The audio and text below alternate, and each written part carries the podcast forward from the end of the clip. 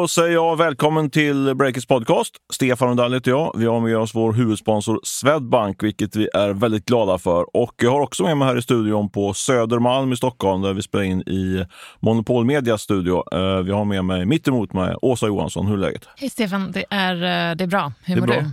Du hade lite stress imorgon här, kändes det. Du hade grejer som skulle ut och fram och tillbaka. Uh, full dös. Ja, Men eh, så kan det vara. man gillar ju breaking news också.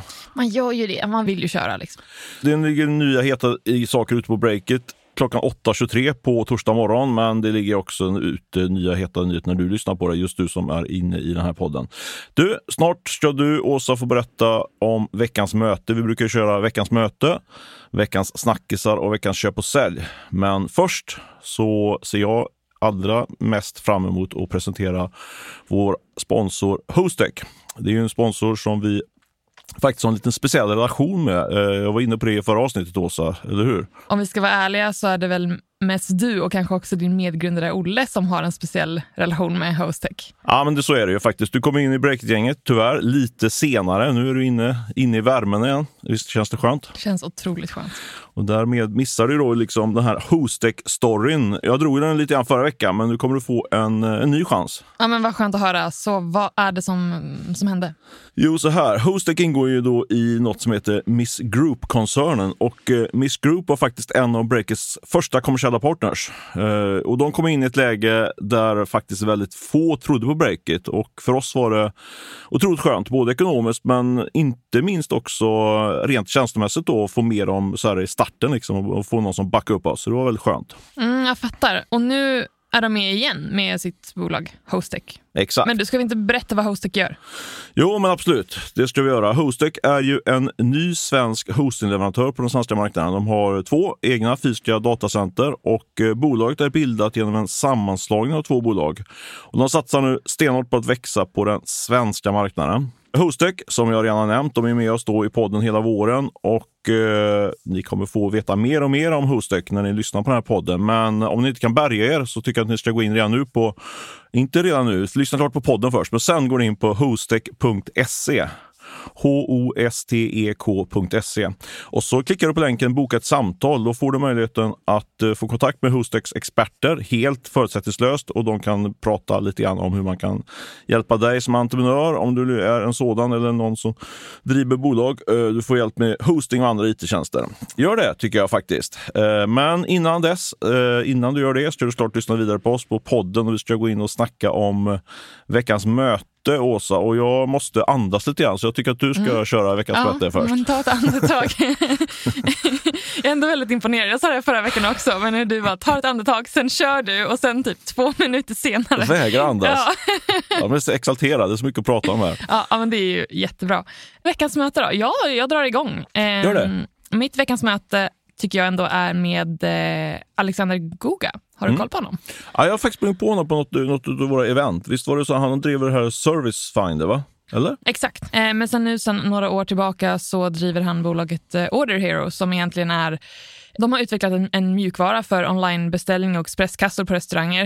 Eh, så exempelvis om, om du traskar in på en restaurang och så finns det liksom, istället för att man går fram till en, en kassa där det står en, en person så kanske man går fram till en skärm istället och så klickar man i vad man vill, vill beställa och sen betalar man och sen så. Det gör man ju oftare och oftare nu känner jag, Ja. särskilt med snabbmatsställen och så. Ja, exakt. Är det deras huvud, Eh. huvudkunder eller snabbmatskedjor eller har de lite mer finrestauranger?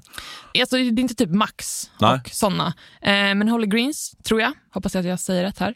Men hur som helst, vi snackade i fredags förra veckan och jag tänkte ju prata om det samtalet som vi hade då. Men vad Ja. som har haft mig lite på, vad ska jag säga, ja, vad som fick mig lite halvstressad i morse då, Ja, var ju att eh, Goga ringde ju upp då och nu hade de eh, ännu hetare nyheter på gång.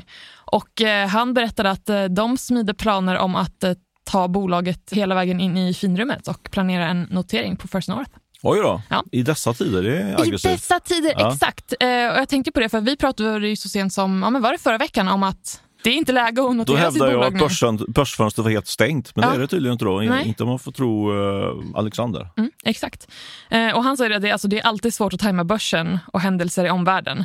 Mm. Men det är så här, ja men den här tajmingen är väl ändå fenomenalt illa vald kan man säga. Samtidigt, ja. börsen just nu, börsen är ju upp, sten, var ju 4% igår, så på det sättet så är det väl bra.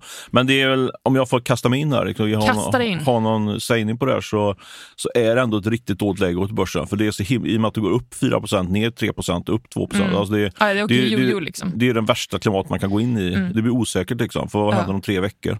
Ja, nej, men man vet ju inte. Och jag frågade ju honom just det, är det inte bättre att vänta tills börsen är mer stabil? Mm. Varpå han svarade att nej, men de har tagit sig igenom en pandemin och pandemin drabbar dem väldigt hårt i och med att de riktar sig till restauranger.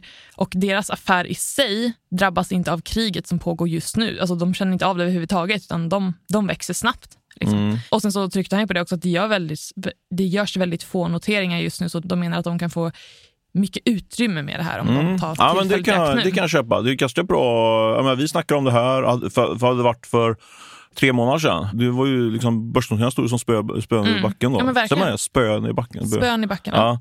Då hade det varit mycket sämre, svårare att få uppmärksamhet. Nu blir det, liksom en, nu blir det nyhet överallt. Liksom. Ja. Oj, de, de, trots att, att det är så kastigt klimat så testar de. Liksom. Men med det sagt så, mm, diskussioner om eh, inflation som tar fart, vi får mindre pengar mm, i plånboken. Exakt. Kommer vi verkligen gå på krogen då? Så, ja, ja, jag är lite skeptisk. Men eh, vad, vad, känner du spontant? Nej, jag är också skeptisk. Jag tycker att det är väldigt, väldigt härligt nej när man får sådana här tips och på andra sidan tråden så är det en entreprenör som är ja men hype, det var han mm. ju. Han var hype, han var jätteglad och jag ställde de här kritiska frågorna men han sa nej men det kommer gå, det kommer gå. Liksom, okej, okay, ja. ja okej, okay lycka till! Liksom. Det får man väl ändå skicka med honom. Liksom. Friskt vågat, hälften vunnet. Friskt vågat, hälften vunnet. Men han sa det också, det att alltså, under tiden de har byggt det här bolaget då, så har flera Eh, förslag trillat in eh, från restauranger om att få köpa in sig i bolaget. Och det, är så här, ah, ja, men det väckte ju tankarna om, om en notering eftersom att de enligt honom då ser ett tydligt intresse från branschen att vara delägare i bolaget i och med att deras produkt är ett system som restaurangerna själva använder. Så ja, nej, men vi, vi får se helt enkelt. Jag tyckte ändå att det var ett väldigt intressant möte och att, att få ta det här snacket nu i och med att om världen ser ut som den gör och att det är så himla oroligt. Mm, att de är på väg till börsen också, det är en bra nyhet måste jag säga. Du, jag pratade med en, jag tänkte också vi kanske ska återkomma till den eh, om det blir en veckans köp eller sälj då, om några veckor då, när, mm, när vi absolut. får läsa prospekt och sådär. Jag hade ju också ett möte med en, eh, en eh, framgångsrik entreprenör, ännu mer framgångsrik måste man säga, Niklas mm. Storåkers tidigare. Han var ju vd för Avanza, sen hoppade han av och har dratt igång flera olika bolag. Han var ju Nordic Nest. Han var ju på en, eh, på en ganska hög nivå när han hoppade av Avanza så han köpte ju ett befintligt bolag och började bygga på det. Uh, först Nordic Nest och sen ja. Pricerunner. Uh, och han har varit extremt framgångsrik uh, i, i, sin uh, bolagsbyggar och investerarresa. Nordic Nest har de sålt iväg för ett antal hundra, jag tror 1,2 miljarder. Pricerunner köptes ut till Klarna. Mm. Den affären är inte riktigt klar än, men den är i princip klar.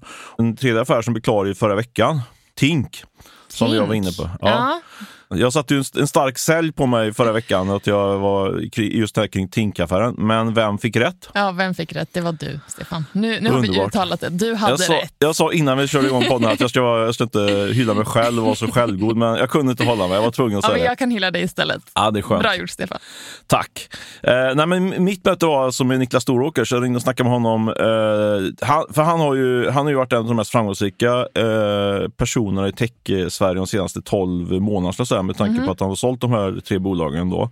Uh, har massa pengar på banken nu och vet inte riktigt vad ska jag... Eller vet han kanske, men han vill inte säga till mig vad man ska hitta på riktigt. Jag ligger på honom där. Jag måste mm. säga till vad, vad ska du göra härnäst då? För han, han var ju vd för Pricerunner uh, men är nu inte det längre uh, och är lite som en free agent och kommer nog säkert hitta på något stort igen. Han är ju jag tror han är kn knappt 50. Uh -huh. eh, och det var lite grann det jag tänkte på. Vi, vi, både jag och han är ju på väg att bli gubbar, är gubbar. Vi får se vad riktigt hur man, ska, hur man ska definiera oss. Och eh, jag snackade med Niklas lite grann om eh, om klimatet just nu. Ja. Det som vi snackar om varje vecka här nu. Liksom, mm, vad, vad ska mm. hända och sådär. Och det som jag tyckte var intressant, som jag tog med mig från det, från det samtalet var att eh, han konstaterar ju att eh, eftersom han då nästan är 50, han har upplevt finanskriser, mm. Eh, lågkonjunkturer och så vidare. Eh, men många av de entreprenörerna som, eh, som är aktiva just nu och som vi, som vi skriver om, de har ju aldrig upplevt vare sig lågkonjunktur eller kanske ännu viktigare, inflation. Nej.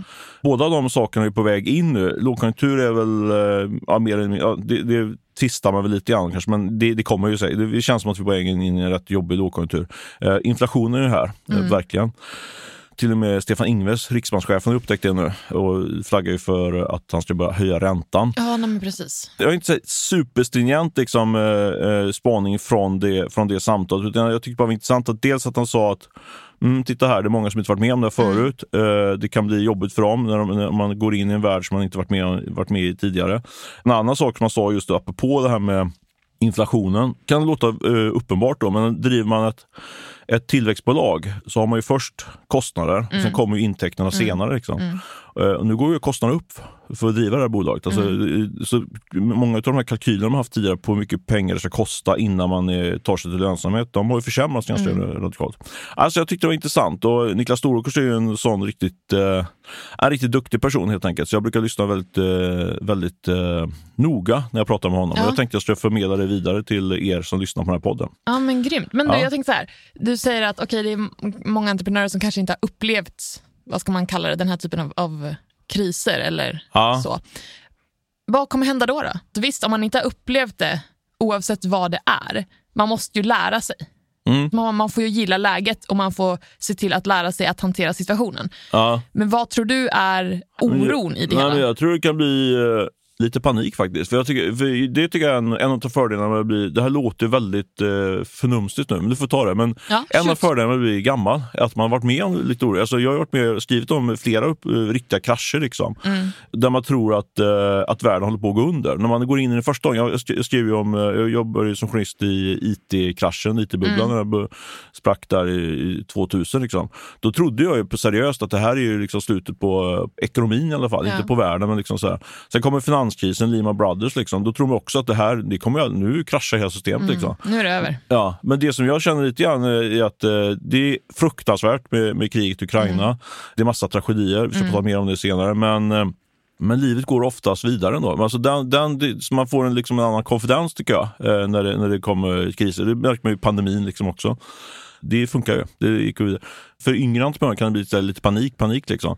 Men sen kan det bli åt andra hållet också, att mm. man är helt oförberedd. Man liksom inte tror att, vad är det här för, liksom, mm. att, man, mm. att man agerar för sent liksom, för att man inte, inte, att man inte upplevt tidigare. Mm.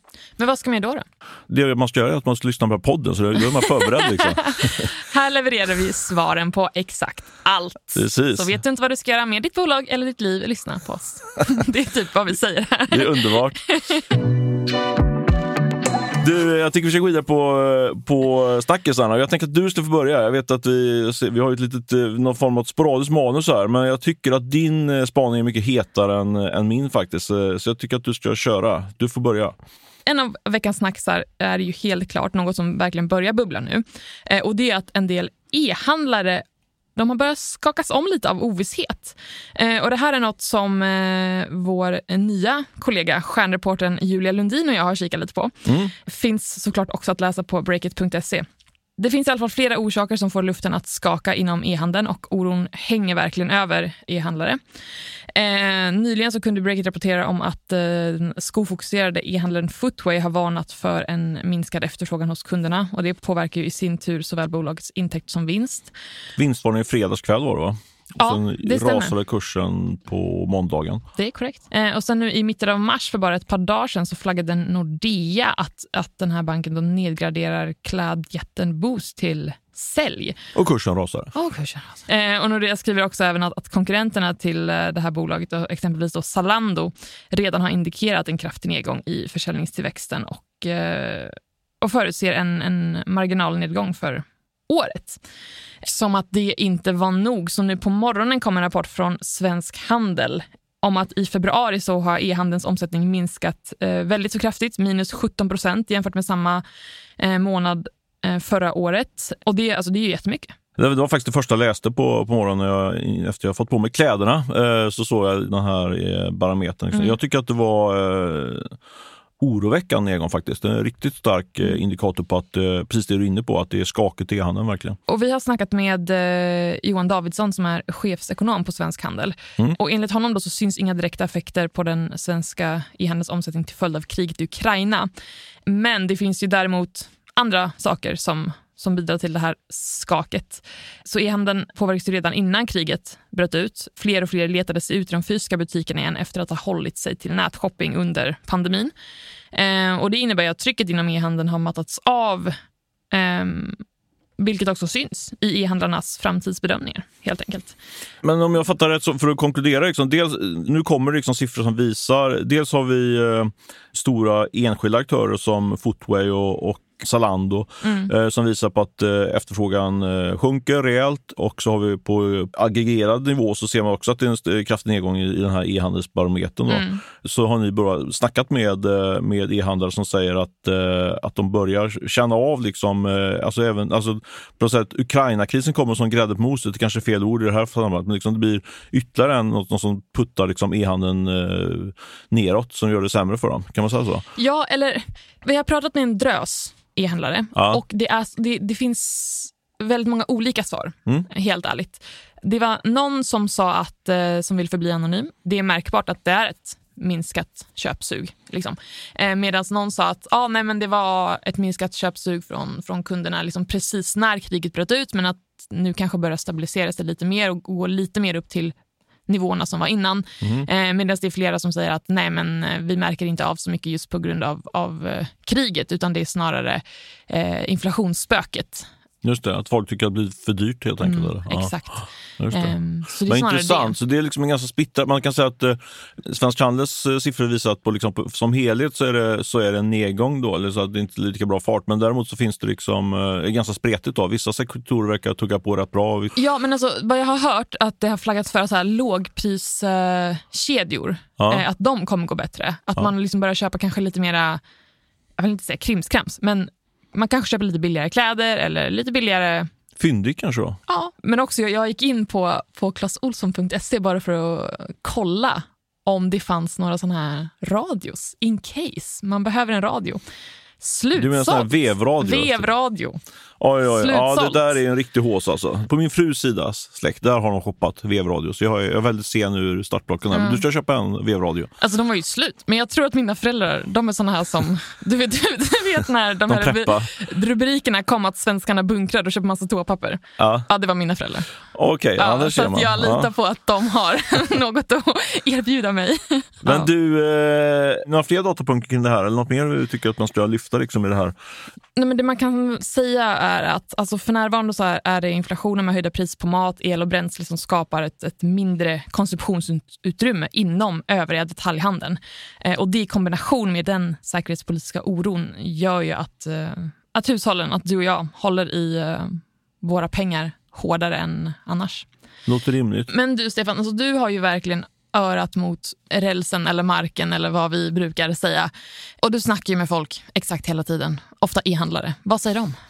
Nej, men jag skulle säga, jag skulle bolla, nu känns det som att du har hört mest. Du har ringt fast en tiotals e-handlare. Men... Du försöker inte ducka ja, frågan. Men jag här. tror att du har bra, nej, men jag tror faktiskt att du har minst lika bra koll som jag. Men, nej, men min take på det här är att, eh, att eh, e-handeln som helhet eh, ser ut utifrån vad jag, när jag pratar med e-handlare och även när jag, när jag försöker använda min egen lilla hjärna lite grann också. Mm. Det är inte ofta den funkar. Men då är det väl att e-handeln som till helhet uppenbarligen tillväxten hackar rätt mm. betänkligt. Mm. Men jag tror att det kommer vara ganska, som i övriga, hela övriga techvärlden också, att det kommer ganska polariserat med ja. vinnare och förlorare. Nej, men också när man har pratat med e-handlare under, under pandemin och sen så när man märker att okej, okay, nu så smittspridningen minskat och så vidare liksom i, i den fasen så sa ju väldigt många aktörer att nej, men e-handeln kommer hålla i sig, den kommer ja, inte nödvändigtvis bli ännu starkare, men den kommer inte gå tillbaka till de nivåerna som var innan pandemin. Nu har man hittat det här, det är liksom digitaliseringen är verkligen här för att stanna. Mm. Ja, fast det kändes som att det var lite tidigt att, att bara dra till med den slutsatsen. Mm. Hur mycket e-handlar du? Mer och mer. Kan jag säga. Mer och mer. Så, ja, så jag, jag, tror nog ändå att det strukturellt eh, går liksom åt att... Eh, jag tror tillväxttakten, eh, de, de, folk var kanske lite för optimistiska. Jag trodde mm. att det skulle växa, fortsätta växa eh, typ i samma takt nästan. Men, och det gör det inte. Men jag tror Nej. absolut att det kommer vara en tillväxtmarknad. Det tror jag. Jag tror ändå på e-handeln i ja. stort. Liksom. Men... Absolut. Jag tror inte att det kommer gå tillbaka till de nivåerna som var innan pandemin. Nej. Absolut inte. Men jag tror inte att det kommer liksom rusa eh, i den mån som det har gjort så här långt. Nej. Yes, men du, jag tycker att vi går vidare till din spaning, eller snackis. Ja. Eh, vi har ju, och många andra såklart, eh, diskuterat bristen på personal inom liksom, techbranschen eh, och techindustrin för den delen också. Eh, och du berättade ju, inte för allt för så länge sedan, att svenska bolag betalade så här övergångsbonusar eller sign-on-bonusar på flera miljoner och att man hade så himla svårt med att hitta kompetent personal. Men nu, om jag förstår dig rätt, så vill du flagga för att det har vänt 180 grader här, helt motsatt? Riktning. Ja, precis. Eller? Jag skruvar lite grann på mig här på andra sidan poddbordet. Men eh, ja, jag tror att det kan vara en spaning som kan, vara, som kan ha substans, men det kan också vara att jag är lite väl tidigt ute.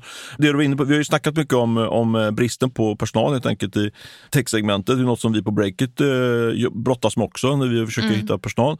Ofta startar ju trender i USA. Det som varit eh, mycket på agendan i USA det är det här begreppet för Big Quit som drog igång i samband med pandemin, eh, som man kan prata jättemycket mycket om, men, men i, i korthet innebär det att, liksom att folk i covid börjar liksom folk nästan så här, ifrågasätta sin liv och ja. sina, sina, beslut och sådär. Och eh, fler och fler hoppar av helt enkelt yrkeslivet. Mm. Och det, även var sen fanns det också liksom det här att eh, börsen gick upp så mycket så mm. många fick liksom möjlighet att och göra det, mm. ta det här hoppet och sådär. Så det har blivit mycket arbetstagarens marknad eh, och varit svårt för oerhörda problem att hitta folk, både i USA och i Sverige. Och vi har snackat om det här, vi kallat det för talangkriget. USA var ju först in i, i, den, i den trenden med Big Quit och nu kanske de är på väg in i den här nästa trend då, som jag försöker flagga för. Och att det helt enkelt vänder, precis som du sa, 180 grader. Mm. Alltså att det börjar bli uppsägningar i techsektorn. Men vänta nu, så här. Alltså vi har ju skrivit om det här och massa medier och utländska medier alltså relativt nyligen. Ja. Går det verkligen så himla snabbt i hockey? Alltså, alltså det, inte... det går snabbt i Breakits podcast. Det går, det går snabbt i Breakits podcast. Nej men absolut, vi får se. Men det kan vara fel ute. Men, men det, caset här är så här, liksom att, och det har vi också snackat om i podden, att börsen framförallt hatar ju nu bolag, har ju under 68 månader liksom hatat bolag som växer snabbt men gör stora förluster. Och de, vill, de gillar bolag som gör vinst helt enkelt. Mm. Så det har blivit ett helt nytt fokus på, på att kapa kostnader och, och skapa vinst. Liksom. Man värderar vinster högre eh, i relativ tillväxt. Min spaning är att, liksom att kostnadsbesparingar börjar bli nya heta. Och de senaste dagarna har man sett eh, rapporter om flera techbolag på den amerikanska techscenen som mm -hmm. har sagt upp folk, en massa människor. Eh, två bolag eh, som jag eh, har, eh, har snappat upp, ett bolag som heter Arm och ett som heter Cecil. Cecil uttalar säkert fel, men de har i alla fall ja. sagt upp 20-25 procent av sin eh, personalstyrka. Oj! Ja, det är mycket. Vilken anledning? Alltså, vad är... ja, det är helt enkelt för att man, man känner tryck från investerarna att börja visa eh, vinst helt enkelt. För det här är bolag som har växt snabbt men, men gjort stora förluster. Mm. Syftet är helt enkelt att gå mot, mot lönsamhet.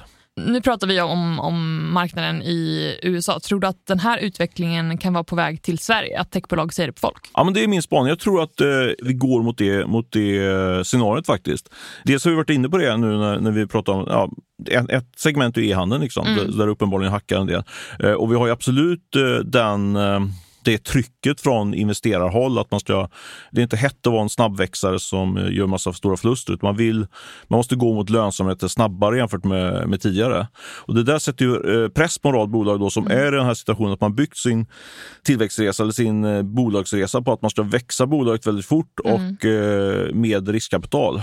Och nu kommer det då liksom, nu börjar vi investerare bli mer och mer skeptiska mot det här. Och då kan det vara liksom en quick fix mot det här att man drar ner lite grann på tillväxttakten, sparkar folk och eh, går eh, snabbare mot lönsamhet. Jag tänker då. Bolagen då? Vilka bolag har du på radarn? Jag älskar synergier. Eh, ja. jag känner du till det? Ja, det gör jag. Ja, men alltså att man kan eh, slå två flugor i en smäll kan man säga också ja. på ett sätt, om man vill säga det på lite enklare sätt. Eh, jag skrev en, en analys igår där jag flaggade för att vi kommer få se en hel del så kallade nedåtrunder, eller down rounds. Känner du till det begreppet? Nej. Det är helt Men det, det är helt, handlar helt enkelt om att eh, när man gör, om man tar in kapital till en värdering 100 till exempel mm. och sen så eh, ett år senare måste man ta in eh, nytt kapital. Då är man tvungen att sätta man värdering 50 istället. Man får liksom mm. värdera ja. ner då, så det blir nedåtrundat på det sättet. Och det där tror jag att eh, en rad bolag kommer att drabbas av. Och jag pekar ut då, du vill ha bolag då, då pekar jag ut Klarna som ett exempel på ett bolag som jag tror kommer få sänka sin värdering nu när de ska plocka in pengar. Ja. Sen har du andra bolag som Mathem, Ermi, Kaval och Budbee eh, som jag också nämnde som eh, många tror ska plocka in kapital. Eh, och de kan då drabbas av den här typen av nedåtrunder. Och då, då din fråga då, är det, liksom, finns det svenska exempel på, på den här trenden som jag tror är en trend, vi får se om det blir. Eh, alltså helt enkelt med uppsägningstrend då, bland techbolag. Och då tror jag att man ska titta på den typen av bolag. Alltså bolag som är i behov av eh, kapital på hyggligt kort sikt. Förenklat då, men man kan välja mellan att plocka in mycket kapital till en lägre värdering. Eller så kan man helt enkelt eh, skära lite grann kostnaderna och slippa plocka in kapital. Man kan skjuta på den här kapitalrundan. Och där tror jag till exempel Klarna kan vara ett sånt mm. exempel. För de var inne på det på podden förra veckan att eh, dels väldigt höga eller ökande kreditförluster, men sen har ju hela deras verksamhet kostar mycket pengar för att de expanderar mm. så mycket. Mm. Och då är, kan ju det vara en lösning att man helt enkelt skruvar ner lite grann på, på expansionen och det kan, skulle kunna innebära att man får säga upp folk. då. Klarna är ju liksom ett sånt där bolag, de bara pumpar in nya människor hela tiden. Liksom, ja. sådär. Så det, där kanske det är mer att man liksom pumpar lite mindre. Då, så att säga. Jag tror ja. kanske inte man kommer börja säga upp folk där. Liksom. Men, men man vet, de kanske, men de kanske bara stänger ner någon att, enhet. Att Klarna eller någon av de andra bolagen som du nämner börjar säga upp folk. Vad kommer, liksom, om man liksom rent krasst, det är ju några bolag vi pratar om. Och mm. om personer in, inom, eller som jobbar där får gå, då känns det väl ändå som att ja, men marknaden är ju ändå ganska het inom tech ändå, så länge det inte är bolag som är i den här situationen.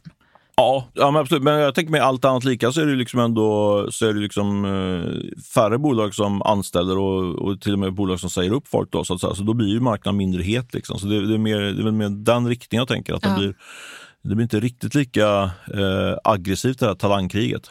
Typ sådär, tänker jag. Mm. Ja, snabb vändning från att vi bara för någon vecka sedan pratade om att eh, det är eh, nej, men att det är arbetstagarens marknad och att det är arbetsgivaren som verkligen får skärpa till sig på ett eller annat sätt. Och ja, men det går snabbt i hockey och i Breakitpodden. Men mm. alltså, det här är en liten så här svajig spaning, men så det är bland det roligaste jag vet är när folk hör av sig och mejlar mig eller, eller Åsa liksom, och går, i, går till attack mot oss och säger att nu är helt fel. Det är alltid, tycker jag alltid är kul. Men ja. får man, eh, men jag, tyck, jag tänkte egentligen att det roligaste är väl egentligen att få respons överhuvudtaget, men eh, ni får gärna gå till attack också. Och I så fall får ni skicka mejlen till stefan.breakit.se stefan.breakit.se om ni har någon annan take take eller rent av kanske håller med mig i det här fallet. Mm, gör det, eller så mejla till mig till asa.breakit.se. Vi ska snart gå vidare med våra köp och sälj för den här veckan. Men först så har du, Stefan, ett annat meddelande från en av våra sponsorer. Eller hur? Det stämmer alldeles utmärkt det. För den här veckan har vi med oss eh, marknadsföringsbyrån Viva Media som sponsor. Det är en byrå som är en korsning mellan kan man säga, performance och media och reklam. Och de har erfarenhet som sträcker sig tillbaka ända till 2006. De är riktiga långa vägar jämfört med Breaker som bara varit igång i 7-8 år här. Eh, dagligen så hjälper då Viva kunder med tillväxt och även förflyttning av varumärken genom marknadsföring.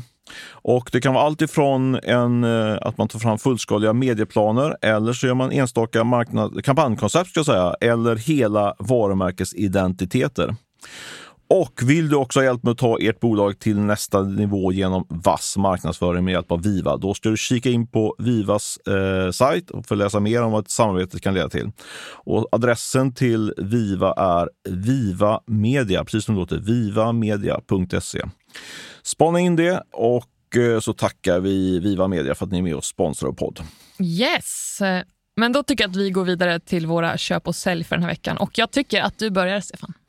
Jag börjar. Jag får börja med en ganska intressant story som, är, som jag flaggade för här innan vi gick in i poddstudion, att den är inte helt rekad kanske. Men jag tycker ändå vi ska bjuda eh, poddlyssnare på här. Ni är med på det här i podden, tycker jag. Att det, ibland så, vi har ett koncept på i Breakit som heter Off the Record, som är, som, eh, där vi liksom eh, kastar iväg saker som kanske inte helt, vi, ja, vi, är inte hundra hundra på det, men det är ändå snackisar på stan och sånt som är, oftast brukar stämma. Mm, och lite av en skvallerspalt kan man ja, lite, kalla det. Ja, kan vi kalla det.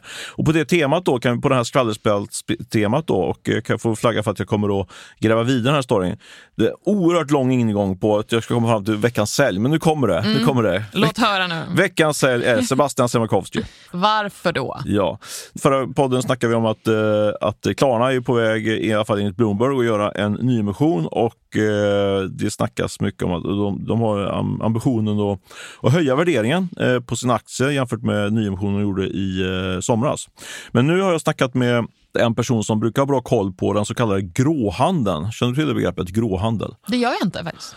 Bra, för då får jag för, aning att förklara det. Ja, Eh, kör. Ja. Berätta. Nej, men det är helt enkelt en handeln utan, alltså när man är börsnoterat bolag så då är, pågår ju aktiehandeln på börsen eh, som vanligt varje, varje dag.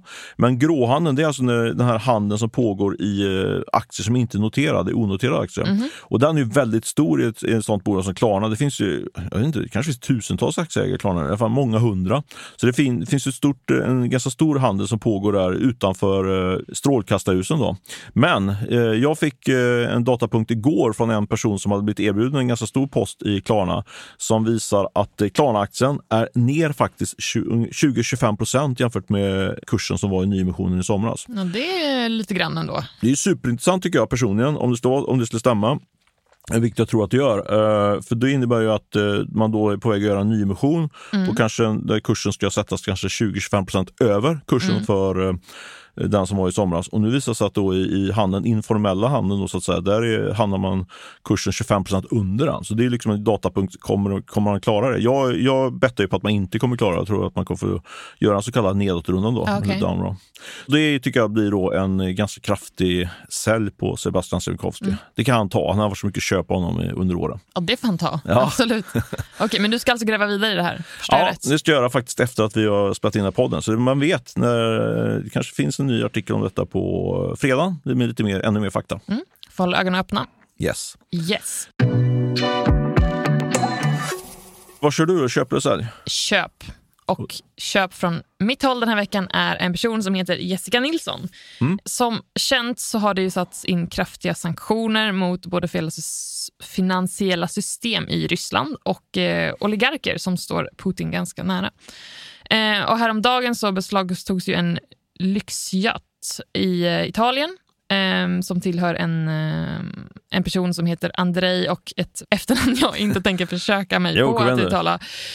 Den här eh, lyxyachten eh, beslagstog helt enkelt, men det finns eh, fortfarande mängder av såna här jättebåtar runt på världshaven. Eh, och det här är något som då Jessica Nilsson, som är en svensk entreprenör, vill, eh, vill ändra på.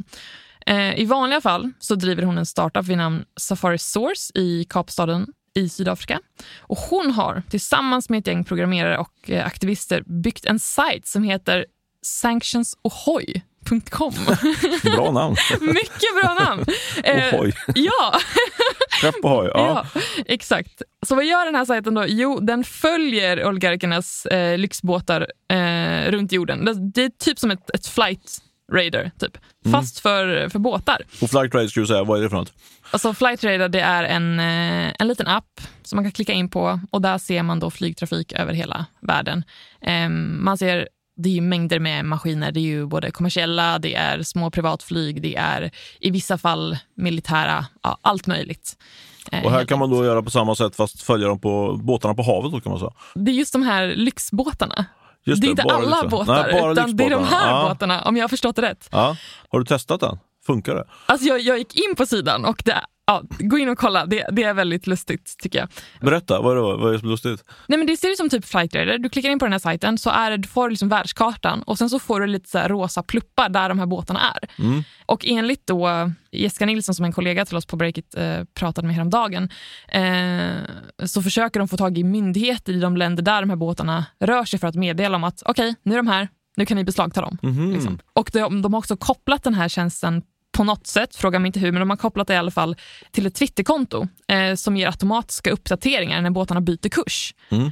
Det finns några frågetecken kvar kring det här, men jag tycker i alla fall att det här var, det här var smart. En cool grej. Ja, men i alla fall, veckans köp, Jessica Nilsson. Ja, jag är lite grann på, eh, på samma tema kan man säga när det gäller veckans köp. Mm. Min eh, veckans köp är en, eh, en journalist som heter Mariana Osvinanikova. Osvinanikova. Du vet om det va? Berätta, för de som inte vet. Ja, precis. Ja, men jag, jag blev verkligen blown away på hennes insats. Hon, hon jobbar ju, jobbar ju eh, som producent tror jag var, på, eller redaktör på den här statliga tv-kanalen Kanal 1 i Ryssland. Och det, var, det var den här kvinnan som dök upp då bakom nyhetsuppläsaren med en eh, protestskylt eh, där det bland annat stod eh, “Stoppa kriget” och “Tro inte propagandan”. Vilken grej alltså! Ja. Det, det sätter ju liksom ens egna, inga småttiga, småttiga små journalistiska insatser i perspektiv. eh, Verkligen. Verkligen. Jag lyssnade på intervjun med henne efteråt. Hon sa sa, hon har inte sovit på två dygn liksom och kom ut direkt från, från häktet där. Tack och lov fick hon ganska låga böter, eh, vilket gladde mig. Men jag menar, Ja, vilket mod! Det där satte igång ganska mycket tankar i mig eh, kring... Eh, jag går och tänker på det till och från faktiskt i, i dessa dagar. Liksom. Vad, eh, vem skulle man själv vara om man var i kriget? Så att säga? Vad är, man, är man här som, som verkligen skulle våga steppa upp eh, som, eh, som en del ryssar som går ut och protesterar? Liksom, eller skulle man bara liksom, krypa in i sin egen lilla bubbla och försöka uthärda? Liksom? Jag är tyvärr rädd att jag skulle vara i, i det andra facket, men ja. eh, hur känner du själv? Det är en jättebra fråga. För att Man kan ju tänka sig så här, eller man kan ju intala sig själv om att man ska vara den här modiga och så vidare. Men när det kommer till kritan och någon form av överlevnadsinstinkt bara slår till så tror jag att man blir ganska självisk. Mm, jag tror också det. Men jag tror också att det kan vara bra grej att redan nu så här, börja tänka på det. För att jag tror att om man tänker på det och ifrågasätter sig själv och liksom tänker flera, flera steg, liksom så mm. det kanske är en liten, lite större chans att man, att man blir den här modiga jämfört med den här som bara kryper in i och fegar ur sig. Liksom. Ja, jag tror absolut. fortfarande att jag skulle vara tyvärr den som fegar ur, men jag tror, jag tror ändå att jag kommit lite närmare här, den här modiga, eh, mm. bara genom att fundera på det. Ja, vad bra. Ja. Alltså det är en stor, stark, stark köp på Marina och eh, ja, men verkligen hoppas verkligen att det kommer och att hennes liv kommer bli helt okej okay även framöver trots att hon gjort den här heroiska insatsen. Mm, väldigt modigt. Ja, du har kvar eh, ska se, en jag, sälj du också? Jag har kvar en sälj. Mm. Min sälj den här veckan är Louis eh, Horn, tror jag man säger. Mm. Eh, H-O-R-N-E stavas det i alla fall. Den här personen har grundat ett bolag som heter Unity, i alla fall en bolag, ett bolag som hade planen att, att uh, skapa en elbil mm. som heter Unity. Har du koll på de här?